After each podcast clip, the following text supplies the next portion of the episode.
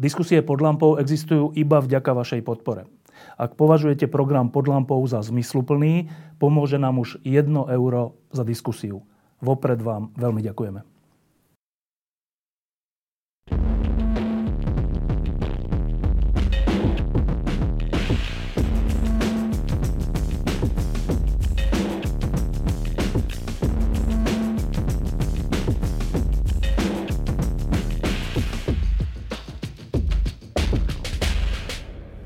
Okrem pandémie, ktorá nám zasahuje do životov strašným spôsobom už takmer rok, sme v posledných dňoch a týždňoch sledovali jednu veľmi smutnú kauzu, ak sa dá vôbec v tejto súvislosti hovoriť o kauze, a to je smrť bývalého policajného prezidenta pána Lučanského samovraždou. A nielen to, boli sme svedkami a sme stále svedkami neuveriteľných konšpirácií a neuveriteľných konštrukcií, ako sa to stalo, k tomu to urobil, že si to neurobil sám, prečo to tak bolo. A dialo sa to a deje sa to napriek tomu, že zomrel človek. A deje sa to tak, že ľudia začínajú mať pocit, mnohí ľudia začínajú mať pocit, že už nikto nevie, čo je pravda. A už sa to deje tak, že ako keby za bývalej garnitúry polícia konala správne a teraz koná nesprávne. Vtedy sa spravodlivo zatváralo a teraz sa nespravodlivo zatvára. Aby to tak nebolo.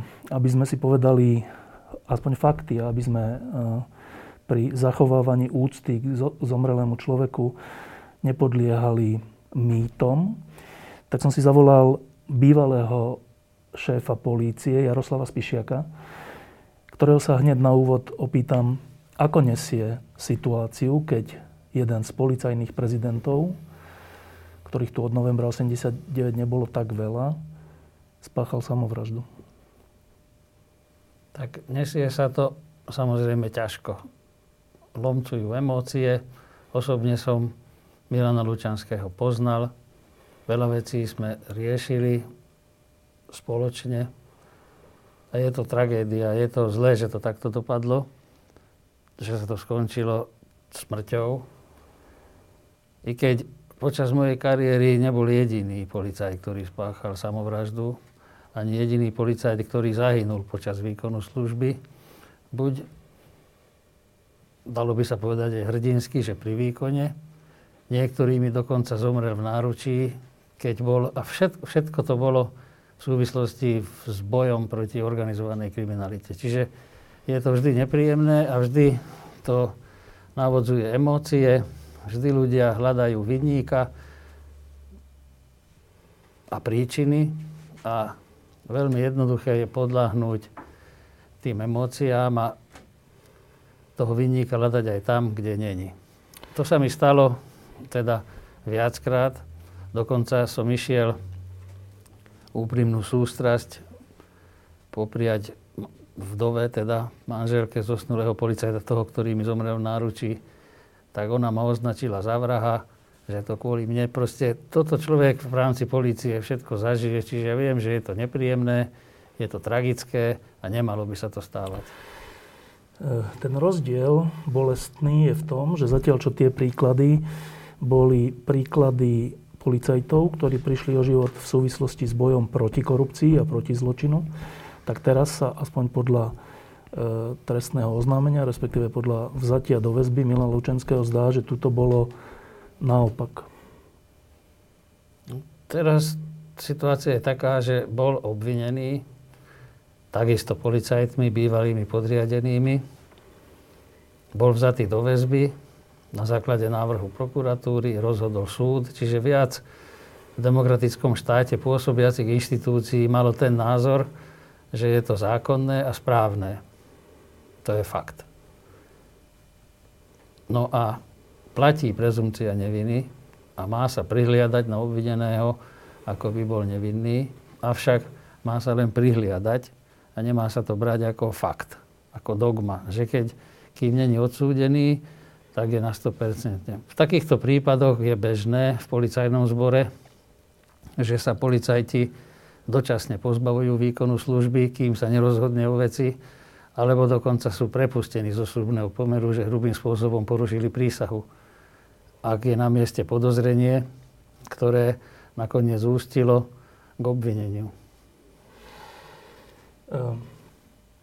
My žijeme v takom svete zvláštnom, kde ak je pravda to, čo tvrdí obvinenie a to, čo tvrdia niektorí svedkovia, tak v tom prípade bývalý šéf polície vlastne zradil políciu a policajnú prácu a svojich kolegov, ktorí sú tu na to a na to si ich všetkých platíme, aby vymáhali spravodlivosť a nie, aby prispievali k nespravodlivosti. Len žijeme v svete, keď napriek tomuto, napriek tomu obvineniu je mnoho policajtov a nielen tých, ktorí boli na tých schodoch pri spomienke na Milana Lovčanského, ktorí vytvárajú dojem, ako by bol obeťou super čestný bývalý policajný prezident, ako by bol obeťou novej vlády alebo novej polície, nového vedenia polície. Čo to s vami robí? Musím povedať, že v rámci policajného zboru medzi policajtmi tá situácia naozaj nie je jednoznačná.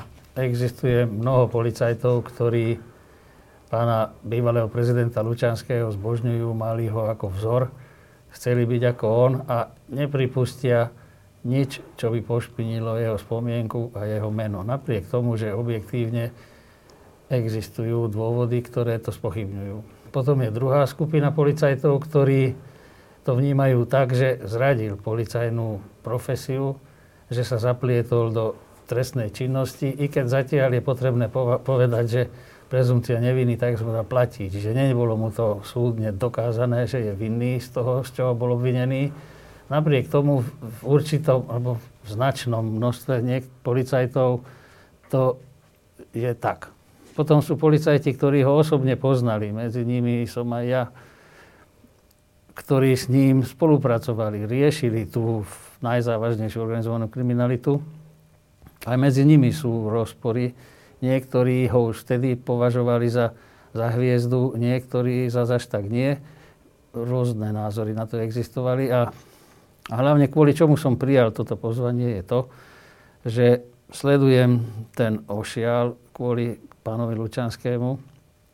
No a rôzni ľudia, medzi nimi pán Žitný, sa vyjadrujú tak, že nie len, že pozitívne veci vyzdvihujú, ktoré urobil, ale pletú do toho aj nepravdy, pletú do toho situácie, pri ktorých pán Lučanský ani nebol a dokonca, čo je teda úplne to najhoršie, špinia alebo znevažujú iných policajtov, ktorí v tom čase pôsobili, pracovali a nezaslúžia si.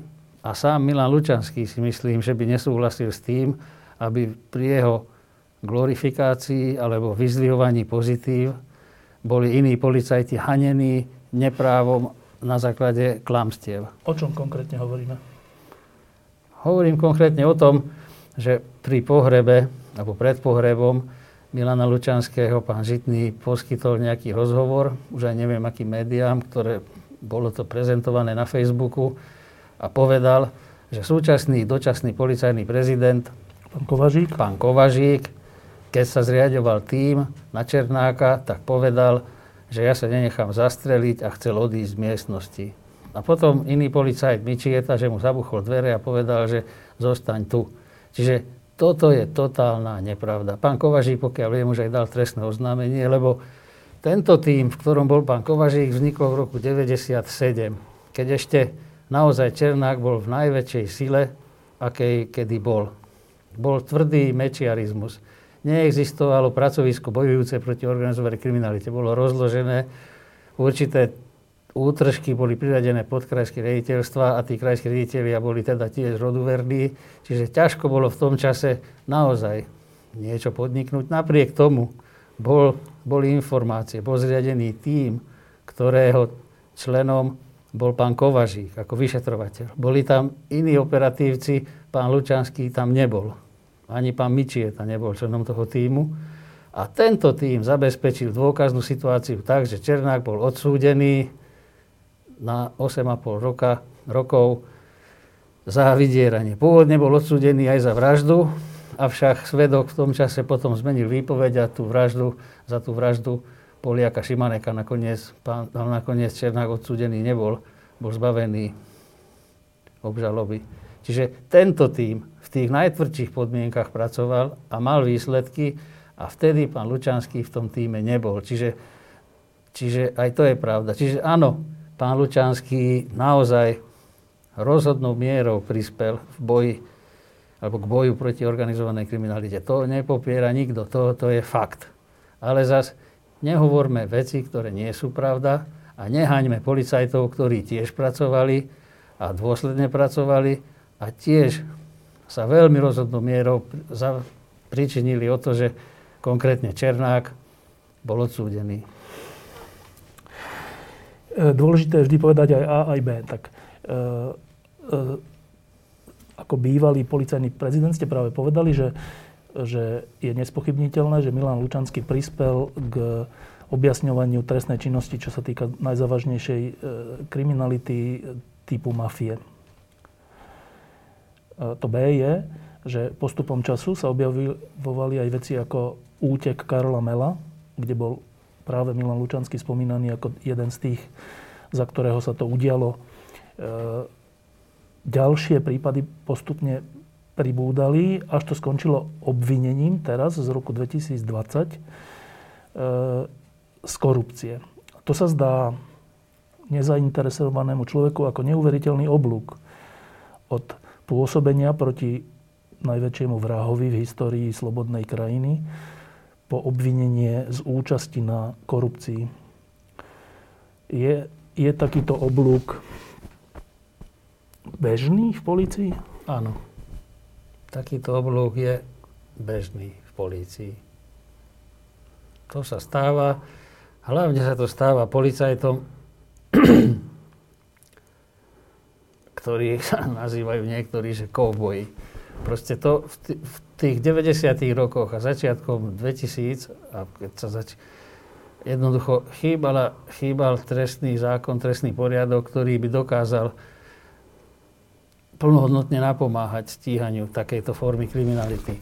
Jednoducho bolo potrebné riešiť veci rôznymi dohodami, rôznymi postupmi, taktikami, lebo ináč sa to nedalo.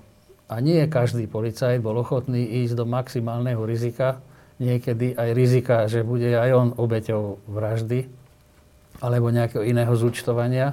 Čiže Milan Lučanský bol takýto. Ešte pár takýchto policajtov z tých čias je, ale nakoniec práve pretože, že išiel na hranu do rizika, sa podarili veci objasniť tak, jak sa nakoniec aj objasnili. A nebolo to jedinelé. Sám osobne poznám viac takých policajtov.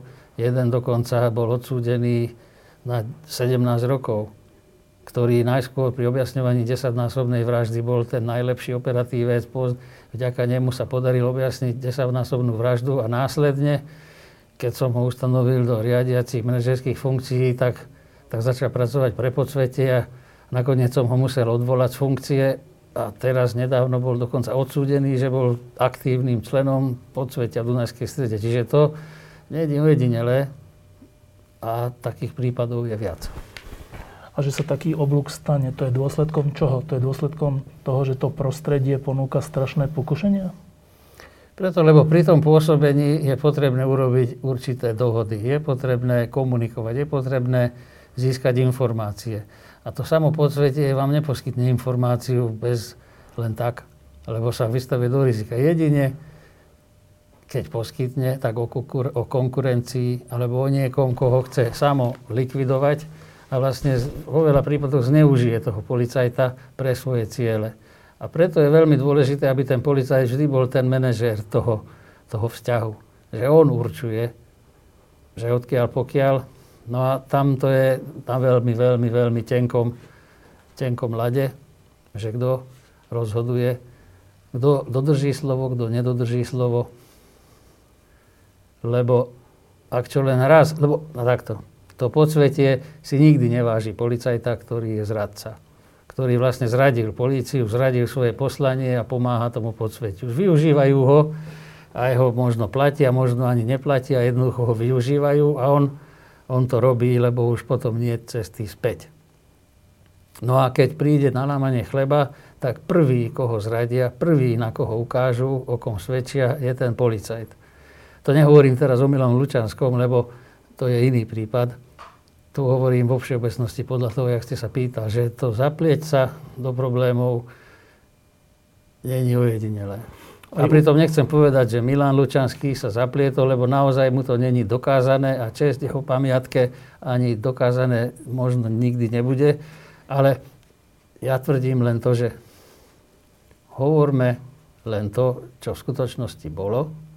Hovorme to pravdivo, neprikrášľujme a hlavne nehaňme iných policajtov rôznymi lžami, lebo v policajnom zbore totiž to sa často rozprávajú rôzne príhody, ako sme to riešili, kde čo urobil, obzvlášť pred mladými policajtami, ktorí to nezažili, oni to len berú ako možno filmy. Chceli by, ale jednoducho už to není. Už není situácia 90. rokov a tí starší policajti rozprávajú, ako to bolo, ako sme to riešili, ten policajt, čo urobil, ten, čo urobil, ako sme sa s nimi tam pasovali.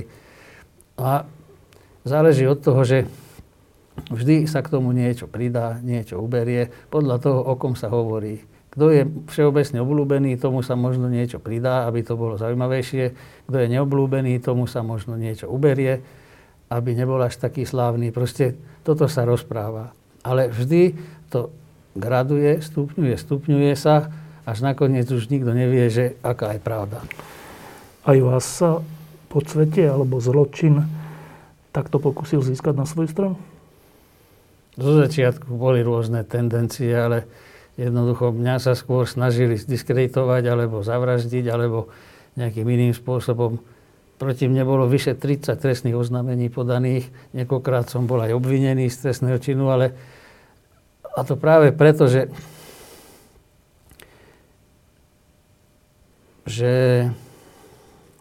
som sa snažil tú hranu zákonnú posúvať do takej miery, v ktorej sa na prvý pohľad zdala, že už je to za zákonom. Lenže pri vyšetrovaní, pri objasňovaní sa ukázalo, vždy som vedel právne zargumentovať, prečo som riadil tak, prečo sme to tak robili a mal som na to právne dôvody. Čiže nakoniec sa ma nepodarilo nikdy. Niekedy to bolo iba vďaka ľuďom, ktorým to krivé obviňovanie nejak vadilo na cti, čiže to vyzradili alebo nejak ináč prispeli k tomu, že nakoniec sa to nezrealizovalo. Keď boli zavraždení Ján Kuciak a Martina Kušnírová, tak vzniklo také heslo All for Jan.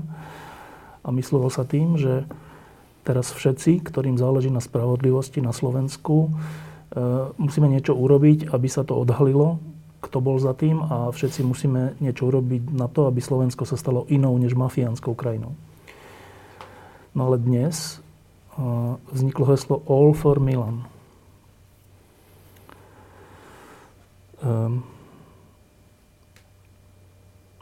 Čo si o tom myslí Jaroslav Spišiak? No, zrejme to vzniklo z toho dôvodu, aby sa vzbudzovali vášne, aby sa ľudia nejak motivovali a snažili sa poukázať na neprávosti, ktoré sa dejú v tomto štáte, i keď to vôbec není pravda, ale Niektorí ľudia si myslia, že je možné to zrovnávať, i keď je to absolútne nezrovnateľné, ale sa snažia o to. A možno u niektorých občanov to aj zapôsobilo. Každý občan sa rozhoduje podľa toho, jak to cíti, jak to vníma. A keď to vníma tak, že sa to podobá, že to je vlastne to isté, tak to je jeho názor. A ten sa ťažko vyvracia. Ťažko. Ale čo je dôležité, že poznamenať, že policajti, ktorí poznali Milana, ktorí s ním riešili naozaj tú závažnú kriminalitu, poznali ho ako naozaj excelentného operatívca. No a teraz neveria tomu, že by bol schopný takých skutkov, z ktorých je obvinený. To je ťažko veriteľné. Tak sú na pochybách konkrétne myslím riaditeľa NAKY, ktorý je obviňovaný aj rodinou, aj niektorými prívržencami absolútnymi pána Milana Lučanského, že vlastne on zapríčinil. A on sám sa z toho, keď už videl, že kde sa to schyluje, tak sa stiahol, nechce byť informovaný, proste, aby sa náhodou nepovedalo, že zmaril vyšetrovanie, pretože sú kamaráti. To je životná najobťažnejšia situácia, aká môže policajta poskytnúť, keď je jeho druh, s ktorým nasadzujeme životy koľkokrát a ideme do rizík obrovských, zrazu je spochybnený, že celá jeho kariéra bola taká naozaj, jak som ho poznal. A s týmto sa vyrovnať, to je veľmi ťažké. Mne sa to stalo tiež párkrát a to je obdivuhodné, že niekto sa s tým dokáže vôbec vyrovnať a ísť ďalej a robiť si svoju robotu čestne, svedomito, napriek všetkým tým možným útokom, diskreditáciám a mediálneho rozruchu. To isté sa týka vyšetrovateľov, policajtov, ktorí to vyšetrujú, alebo tých pracovníkov väzenskej justičnej stráže, ktorí sú pomaly nazývaní vrahovia. Čiže aj takéto prejavy existujú, hlavne na tých sociálnych sieťach a s týmto sa vyrovnať. Preto je dôležité vždy postupovať zákonne a čestne, nikdy nič neprikrášľovať, nikdy sa nesnažiť niečo urobiť, hoď v dobrej mienke, že v dobrom to robím, lebo vždy sa to vráti, vždy potom človek má z toho len buď výčitky svedomia, alebo sa aj psychicky zrúti, lebo pán Milan Lučanský není prvý, ktorý si siahol na život. Ja poznám viacerých, ktorí neuniesli tú ťarchu, nie preto, že boli obvinení, ale preto, že boli len verejnou mienkou sa na nich pozeralo, ako že majú niečo spoločné a neuniesli to. Keď prebehli februárové voľby v roku 2020, minulý rok, tak sme mnohí dúfali, plné námestia dúfali, že Slovensko sa vydá na cestu k spravodlivejšiemu spravovaniu vecí verejných. A keď začali pribúdať obvinenia a dokonca aj trestné stíhania a väzobné stíhania sudcov, prokurátorov, policajných funkcionárov a niektorých podnikateľov, už aj niektorých politikov, tak vznikol taký dojem, oprávnený dojem, že niečo sa v tomto smere zlomilo a že ideme dobrým smerom, tak ako išlo Rumunsko dobrým smerom a viaceré ďalšie krajiny, ktoré išli proti korupcii.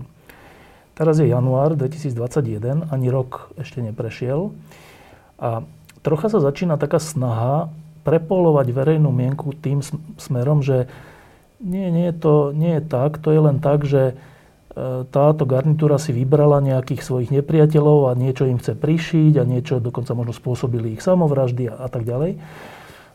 A vzniká z toho taká metež, vzniká z toho taký všeobecná nedôvera každého ku každému. Vy ste poradcom ministra vnútra a tým pádom ste súčasťou tej novej garnitúry, respektíve zmeny. Uvedomujete si, že ide o pokus prepolovať verejnú mienku proti vám? No, o tom snahy o toto prepolovanie tu už boli od samého začiatku. A to žiaľ hlavne kvôli tomu, že teda súčasná vládna garnitúra veľmi často a vlastne veľmi intenzívne rozprávala, že koho každého dá zavrieť, kto každý je zločinec, koho ešte treba a presne. Čo bola chyba? Čo jednoducho oni to podľa mňa nemali takto hovoriť, lebo jednoducho ani s tým nemajú nič spoločné, ani to nenariadovali, ani to nemohli dosiahnuť. Oni na to vôbec nemajú žiadny dosah, ani len minister vnútra, nie. Napriek tomu to takto prezentovali. A keď sa aj postupovalo tak, jak tá verejná mienka, možno tá väčšinová, ktorá zvolila túto vládu, lebo musela byť väčšinová, keď je to tak sa tým chválili, že to je ich výsledok. Čiže trochu tú medializáciu prehnali a preto teraz ťažko je tu operovať s tým, že to tak nebolo. Že oni s tým nič nemajú. Že nemajú. Oni si dokonca fotili facebookové stránky zverejnené a s tými plánujú, že budú argumentovať pred európskymi súdmi a všade, že to bola politická objednávka. ale politická objednávka tu žiadna, tu boli fakty, tu boli svedkovia, tu boli dôkazy. Neviem síce, ja som neni súčasťou vyšetrovania, ale podľa toho, jak súdy rozhodovali o väzobnom stíhaní, jak prokurátori súhlasili s obviňovaním, to neni len tak, že to je svojvoľne.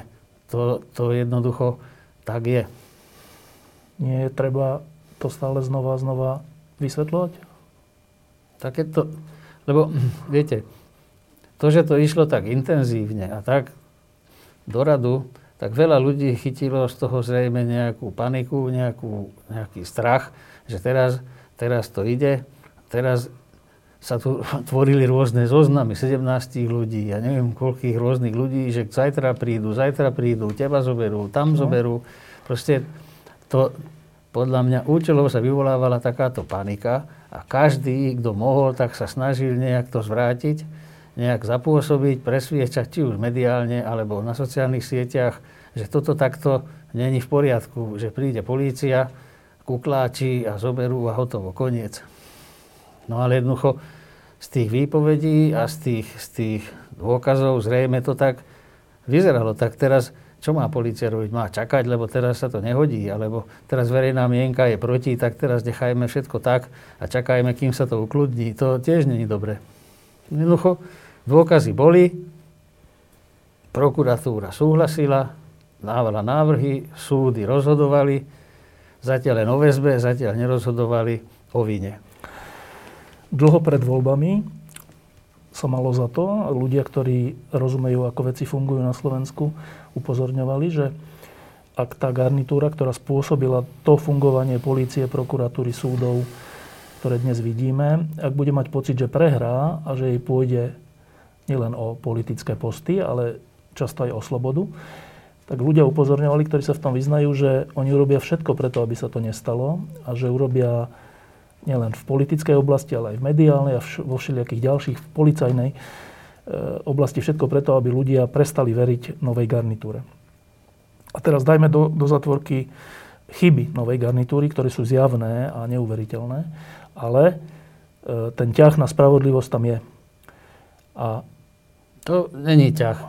Jednoducho nestarajú sa o to a policajt robí, aj prokurátor to, čo robiť má. To není ťah. No ale to je ten ťah, že nechám policajtov robiť, čo treba. To je tá situácia, aká je a policajt sa cíti, slobodný. Že slobodný a vidí, lebo policajt vždy sa chce cítiť slobodný a nechce byť postihnutý, nechce mať zastavenú kariéru, nechce, aby ho šéf, aby nedostal odmenu a dostane odmenu ten, ktorý nič nevyšetrí, jednoducho tú atmosféru cítiť. No a toto je ten ťah za spravodlivosťou, že nechám políciu, vyšetrovateľov, súdy konať slobodne a nie úplatne alebo pod nejakým tlakom. A moja otázka je, že keďže sa to udialo a polícia koná slobodne, vyšetrovatelia konajú slobodne, prokuratúra už nie je prekážkou tomu, ako aj za vašich čias bola, to si pamätám,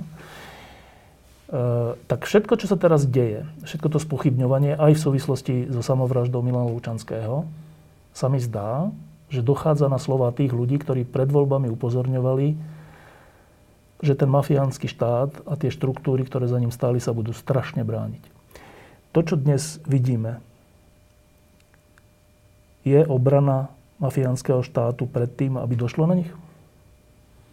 A všetko tomu nasvedčuje, že nejaká obrana je. Ináč toto sa prejavovalo aj v roku 2010 až 2012, keď som bol policajný prezident, keď sa začali tiež posúvať nejaké veci, keď bolo málo času, nebolo to tak výrazné, jak teraz, ale niekto vymyslel, že existuje zoznam nejakých 40 poslancov, ktorých tu odpočúvame a aj medzi nimi boli aj koaliční a dúfalo sa, že títo koaliční nejak s tým niečo urobia, nejak to zabránia tomu, nejak tu bude chaos, pochybnená bude celá polícia, že počúva 40 poslancov, protizákonne ešte k tomu. Dokonca to vážne sa to bralo, generálna prokuratúra, námestník generál chodil po súdoch a pozeral, skúmal, že ako to je pravdivé či nepravdivé.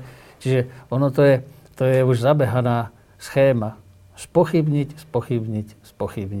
A sú ľudia, ktorí tomu uveria, lebo v tej panike, keď viete, čo sa tu navodí, že zajtra prídu za tebou, pozajtra za tebou, každú stredu, štvrtok, zatýkací deň, už keď sa nikto nezatkol, už bol problém, že nič sa nerobí. Toto, tá panika je silná. No a toto navodí tú atmosféru, že treba s tým niečo urobiť, lebo to takto v poriadku není. A keďže tá atmosféra už vzniká, ste pripravení reagovať? Ste pripravení ten stres a ten útok mafiánskeho štátu proti vám všetkým odraziť? No, nič nezostáva. Teda ja nie som ani politik, teraz nie som ani policajt. Ja len sa snažím pomôcť pri reforme policajného zboru. Do takej formy a v takej štruktúre a tak zákonne podloženú tú reformu mať, aby bolo maximálne obťažné navodiť atmosféru, ktorá tu bola. Čiže tomu ja radím, nezasahujem. Proste toto je moja úloha, ktorú chcem využiť a riešim ju. Čiže aby bol policajný zbor maximálne odolný ako systém voči zneužívaniu, či politickému, alebo mafiánskému. No, čiže o toto by sme sa mali všetci snažiť. Ako ste v tom ďaleko? Tak, aby to bolo naozaj úspešné, na to potrebujeme čas. Treba to zvážiť, treba analyzovať. Už som to tu rozprával, aké to je náročné, lebo v roku 2010 až 2012 sme to robili rýchlo, lebo naozaj hrozilo pomaly aj teraz, že či vláda sa udrží, koľko času na to máme, odskúšať to, presvedčiť všetkých policajtov, lebo medzi policajtmi je teda nevôľa voči nejakým reformám. To nie je medzi policajtmi, v každom systéme je reforma. Všade je problém, nikto nechce nič nové vyskúšať na pár výnimiek, ktorí možno vidia v tom výhodu, ale tá masa a priori je proti zmene. Dobre je, jak je, len to nejak vydržme. No a toto prekonať, to potrebuje čas, to potrebuje školenia, to potrebuje intenzívne pracovať s tými ľuďmi. No a v takomto prostredí, keď je tu rozpoltený aj samotný policajný zbor, pre jedných je Milan Lučanský hrdina, ktorý bol neoprávnene stíhaný, pre druhých, o ktorých tiež viem, že existujú, ktorí tvrdili, že ho treba zosadiť, lebo kým on je prezident, tak sa polícia nepohne. Čiže v tomto prostredí tvoriť nejakú koncepčnú, racionálnu reformu je skoro nemysliteľné, no napriek tomu sa o to snažíme. Veľa ľudí má takúto základnú obavu, alebo takúto základnú nádej možno, že jedna vec je, ako dopadli voľby a to, že bývalé strany, ktoré spôsobili ten hrozný stav spravodlivosti na Slovensku, boli porazené a je otvorená cesta k tomu, aby sa Slovensko zmenilo. Tá dôležitá obava a súčasne nádej je, že či sme schopní urobiť také zmeny v polícii, prokuratúre, súdoch, že tieto budú fungovať nezávisle a spravodlivo bez ohľadu na to, kto vyhrá voľby. A či táto zmena, keď ju robíme teraz, či raz za rok, za dva, môže byť už potom v tých základných veciach nezvratná. Lebo ak áno, tak potom by sme sa už nemuseli až tak báť toho, že či henten alebo onen vyhrá voľby, lebo by sme dôverovali orgánom činným v trestnom konaní, že budú čestné. Sme na ceste k tomuto? No ja som pevne presvedčený, že sme na ceste k tomuto. Tá cesta je kľukatá, cieľ je jasne stanovený a musíme to vydržať, musíme to riešiť. I keď zase je otázne, ako dlho to vydrží, či sa to dokáže medzi ľudí tak dostať, aby to dokázali akceptovať. Lebo pandemická nepriaznivá situácia dosť značne znervózňuje ľudí. Sú nervózni, podráždení, agresívne reagujú na rôzne podnety. Chcú, aby už bol kľud a pokoj. A masky a nemasky a zákazy a práca a strata práce. Jednoducho, toto sú všetko také podnety, ktoré zhoršujú. V tejto situácii tu vysvetľovať, že ideme robiť nejakú zmenu. Koho tu zaujíma nejaká zmena, keď teraz nemám prácu alebo nemôžem ísť nikde. To je problém. Ako vás poznám, tak viem, že ste tú funkciu poradcu zobrali jednak preto, ako ste povedali, že je to vaše posledné, ako ste to nazvali, posledný súboj, alebo posledné vzopätie Ale... Povedal som, že môj posledný výstrel. Posledný výstrel? No, na sociálnych sieťach už boli hneď komenty, že strel si radšej do hlavy. No. A to písali policajti, viete to. Čiže... Ale to ste vyzvyknutí. Ale ja že... som na to je... Predpokladám, že to robíte preto, aby sa už nemohol vrátiť ten stav, ktorý tu bol, aby ste prispeli svojou mierou k tomu, aby Slovensko už nebolo mafiánskym štátom. A teda tá otázka je, môže sa to ešte vrátiť? Môže. Samozrejme, že sa môže. Lebo ešte sme není zázení tom. Ešte nie sme tam v tej Gaussovej krivke, že už ideme dole kopcom a už sa to rieši. Už tí, čo nesúhlasia, sú identifikovaní, postupne nič iné nedostane, len súhlasiť s tým. Čiže ešte nie sme tam, aby sme mohli povedať, že už to je nezvratné. Koľko na to potrebujeme? Minister vnútra mal krásny prípad na to, že on ukazoval na nejakú palicu, že je takto ohnutá a buď praskne, alebo sa napruží naspäť. Čiže ešte to neprasklo, ešte stále sa to môže vrátiť naspäť. Koľko rokov na to potrebujeme?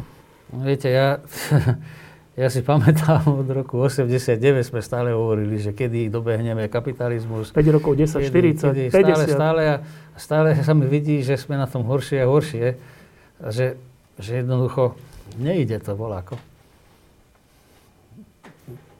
Čo mám na to povedať? Ale keby bolo na vás a mali by ste priestor na tú aj reformu, aj na nastolovanie spravodlivosti, keby to šlo, keby vláda vydržala. Je to otázka rokov?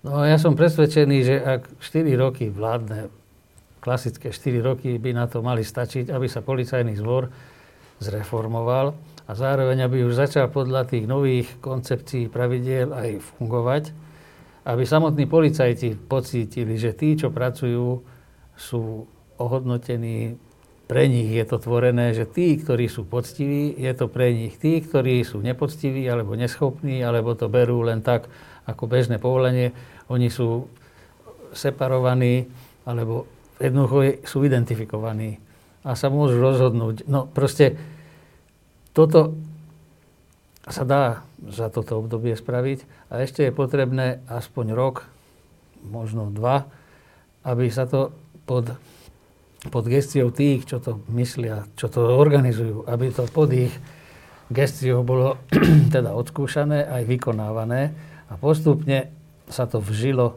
do bežnej praxe.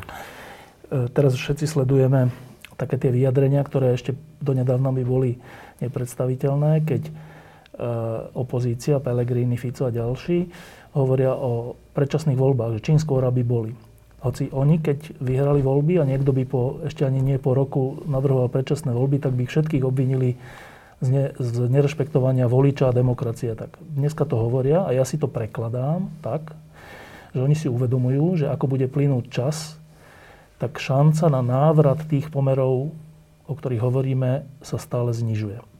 Dobre si to prekladám? Podľa mňa je to správny preklad. To není zlomené, ešte je vždy šanca, že sa to napruží späť a bude to tak, jak to bolo. Preto boli tie snahy obrovské za pani Radičovej povaliť čo najskôr vládu. Nakoniec sa to aj podarilo. Tak teraz je to isté, lebo už to je vyskúšané, funguje to. Keď sa to povalí, všetko sa vracia späť. A verejná mienka teraz je taká, že možno niektorí si už želajú, že radšej nech je pán Pellegrini, len nech je tu kľud. A nech je všetko rozvážne, nech sa máme lepšie. To je hrozné. Dobre, posledná otázka. Začali sme tou smutným príbehom Milana Lučanského, ktorý už nie je medzi nami, žiaľ. Existuje z toho príbehu nejaké poučenie, niečo, čoho my všetci, ktorí tu žijeme na Slovensku ako občania Slovenskej republiky, by sme si mali niečo vziať? Vy ako bývalý policajný prezident máte šancu povedať, čo nám to vlastne hovorí?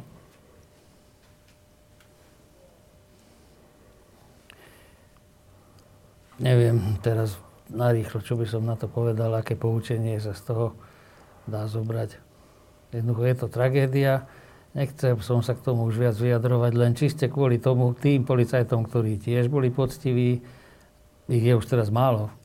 Zase počtu, že také tých 10 z tých čias ešte, čo sú policajti, aby sa neznevažovali a nedegradovala ich aktívne prispenie v tom boji proti mafii len preto, aby sme tu glorifikovali jedného. Čiže glorifikujme, áno, uctíme si ho, ja hovorím tak, jak hovorím, ja som vždy hovoril, Milan Lučanský bol najlepší operatívec, aký tu kedy bol. Teda do roku 2006, kým som ho priamo riadil. Potom som bol v civile, keď som sa vrátil v roku 2010, už sa všeličo rozprávalo, už aj médiá hovorili jednou, zrazu už to nebolo také jednoznačné, ale vo mne vždy zostane ten správny operatívec. Takto by mal vyzerať operatívec bojujúci s mafiou, operatívec. Ak by všetci policajti boli takí, tak policajný zbor by nebol dobrý policajný zbor, lebo to len niektorí a výnimočne, ale bez nich sa to nedá. Čiže musia byť aj takýto. Proste on bol taký policajt, akí sú hlavní hrdinovia v romanticko-dobrodružných v kriminálnych filmoch. Tí, ktorí v podstate idú, nerešpektujú nadriadených, zákony koľkokrát riešia situáciu v mene dobra proti zločinu, lebo ináč sa to možno ani nedá, riskujú a všetci im fandíme, lebo oni sú tí superhrdinovia. Len čo sa stane, keď sa z takéhoto operatívca stane policajný prezident? No, takíto operatívci musia existovať. Musia existovať aj takí uvážení operatívci alebo vyšetrovatelia už skôr, ktorí berú ohľad na pravidlá, na zákony, na predpisy, aby sa nestíhalo nezákonne, alebo aby sa postupovalo zákonne. A potom musia existovať manažéri policajní, ktorí musia vedieť, že tento operatívec je taký, ten druhý je zase iný, každý má nejaké vzťahy, každý má nejakých tých svojich zločincov, ktorými komunikuje. Proti ním, keď im dal nejaké slovo, tak nepôjde. Ten zase nepôjde proti druhým. Treba, ten nadriadený musí byť ten, ktorý to vyvažuje. V mene dobra, v mene vyšších princípov, boja proti mafii napríklad, je možné teda to využiť, takýto princíp. Nie zneužiť, využiť, vyváženie. Horšie je, keď sa z takéhoto, keď ten manažér není vyvážený. A to tí operatívci, to tí policajti vycítia z praxe, že prídu s poznatkom, možno, že ani nepôjdu, preto, lebo si myslia, že to teraz, že ten manažér není schopný, alebo že to bude sa snažiť nejak doľava hrať. Jednoducho, to tí policajti vycítia. A potom je ten manažér zlý. Alebo nevhodný. Pre mňa je to poučenie také, že môžeme byť v nejakej funkcii výborný a v nejakej inej funkcii môžeme úplne zlyhávať. A asi je poučenie, že nechceme každú vyššiu funkciu, lebo nám to môže nielen zničiť život, ale aj zobrať život. Býva to tak? No, už som to povedal. Boli excelentní operatívci, teraz nehovorím o Milanovi Lučanskom, ktorí boli excelentní, ako náhle sa dostali k funkcii, tak nejakých to zlomilo. Tá funkcia ich zlomila. Možno, že to je preto, že to podsvetie, to organizovaný zločin, alebo tá oligarchia, tí vidia, jednajú s tým najvyššie postaveným. Ak sa im to nepodarí, potom idú nižšie, proste hľadajú a snažia sa, až kým sa im to nepodarí. Keď nie jeden, tak druhý, tretí, štvrtý, ale kým je radový, tak je vlastne nepodstatný, lebo vždycky rozhodujú šéfovia. Čiže tých nadriadených to môže zlomiť. A možno sami sú znechutení zo seba, že čo to ja teraz vlastne robím, lebo toto nie som ja. Ale jednoducho nájde, alebo výjdu na povrch osobnostné črty, o ktorých som ani netušil. O sebe, lebo som v danej situácii ešte nikdy v živote nebol. Napríklad, že zodpovedám za veľa ľudí, za ich činnosť. A musím ich chrániť. Musím byť objektívny. A ako budem objektívny, keď predtým som dal sľub a teraz už ten sľub nemôžem dodržať, lebo už som v inej pozícii. Teraz je pred nami voľba nového policajného prezidenta. Teda funkcie, z ktorej bývalý policajný prezident skončil samovraždou. Čo by ste poradili kandidátom? Ja im neradím. Nechcem im poradiť nič. Momentálne sú dvaja. Každý má svoju kariéru, každý má svoje vedomosti, schopnosti, zručnosti, každý chce niečo. Tak nech to odprezentujú. 20. januára bude prezentácia verejná pred Branno-bezpečnostným výborom. Tak nech sa odprezentujú a potom uvidíme. Len, čo je veľmi dôležité, to sú tie slova pána Žitného, teda o tom jednom z nich. Že bol zbabelý, že chcel odísť, čo ani pravda není. A môže ho to pri tom verejnom vypočúvaní, môže mu to ublížiť. Jednoducho môže mu to urobiť problémy, keď sa to nevyjasní a nepovie sa pravda. Ďakujem Jaroslavovi Spišakovi, že tú pravdu aj o tejto kauze a o ďalších veciach povedal. Roky v jej mene pôsobím. Ďakujem, že ste prišli. Ďakujem za pozvanie a za to, že som mohol povedať to, čo som povedať chcel.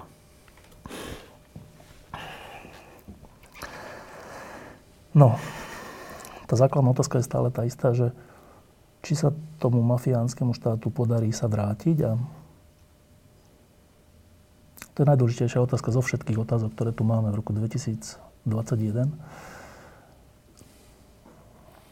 Diskusie pod lampou existujú iba vďaka vašej podpore. Ak považujete program Pod lampou za zmysluplný, pomôže nám už 1 euro za diskusiu. Vopred vám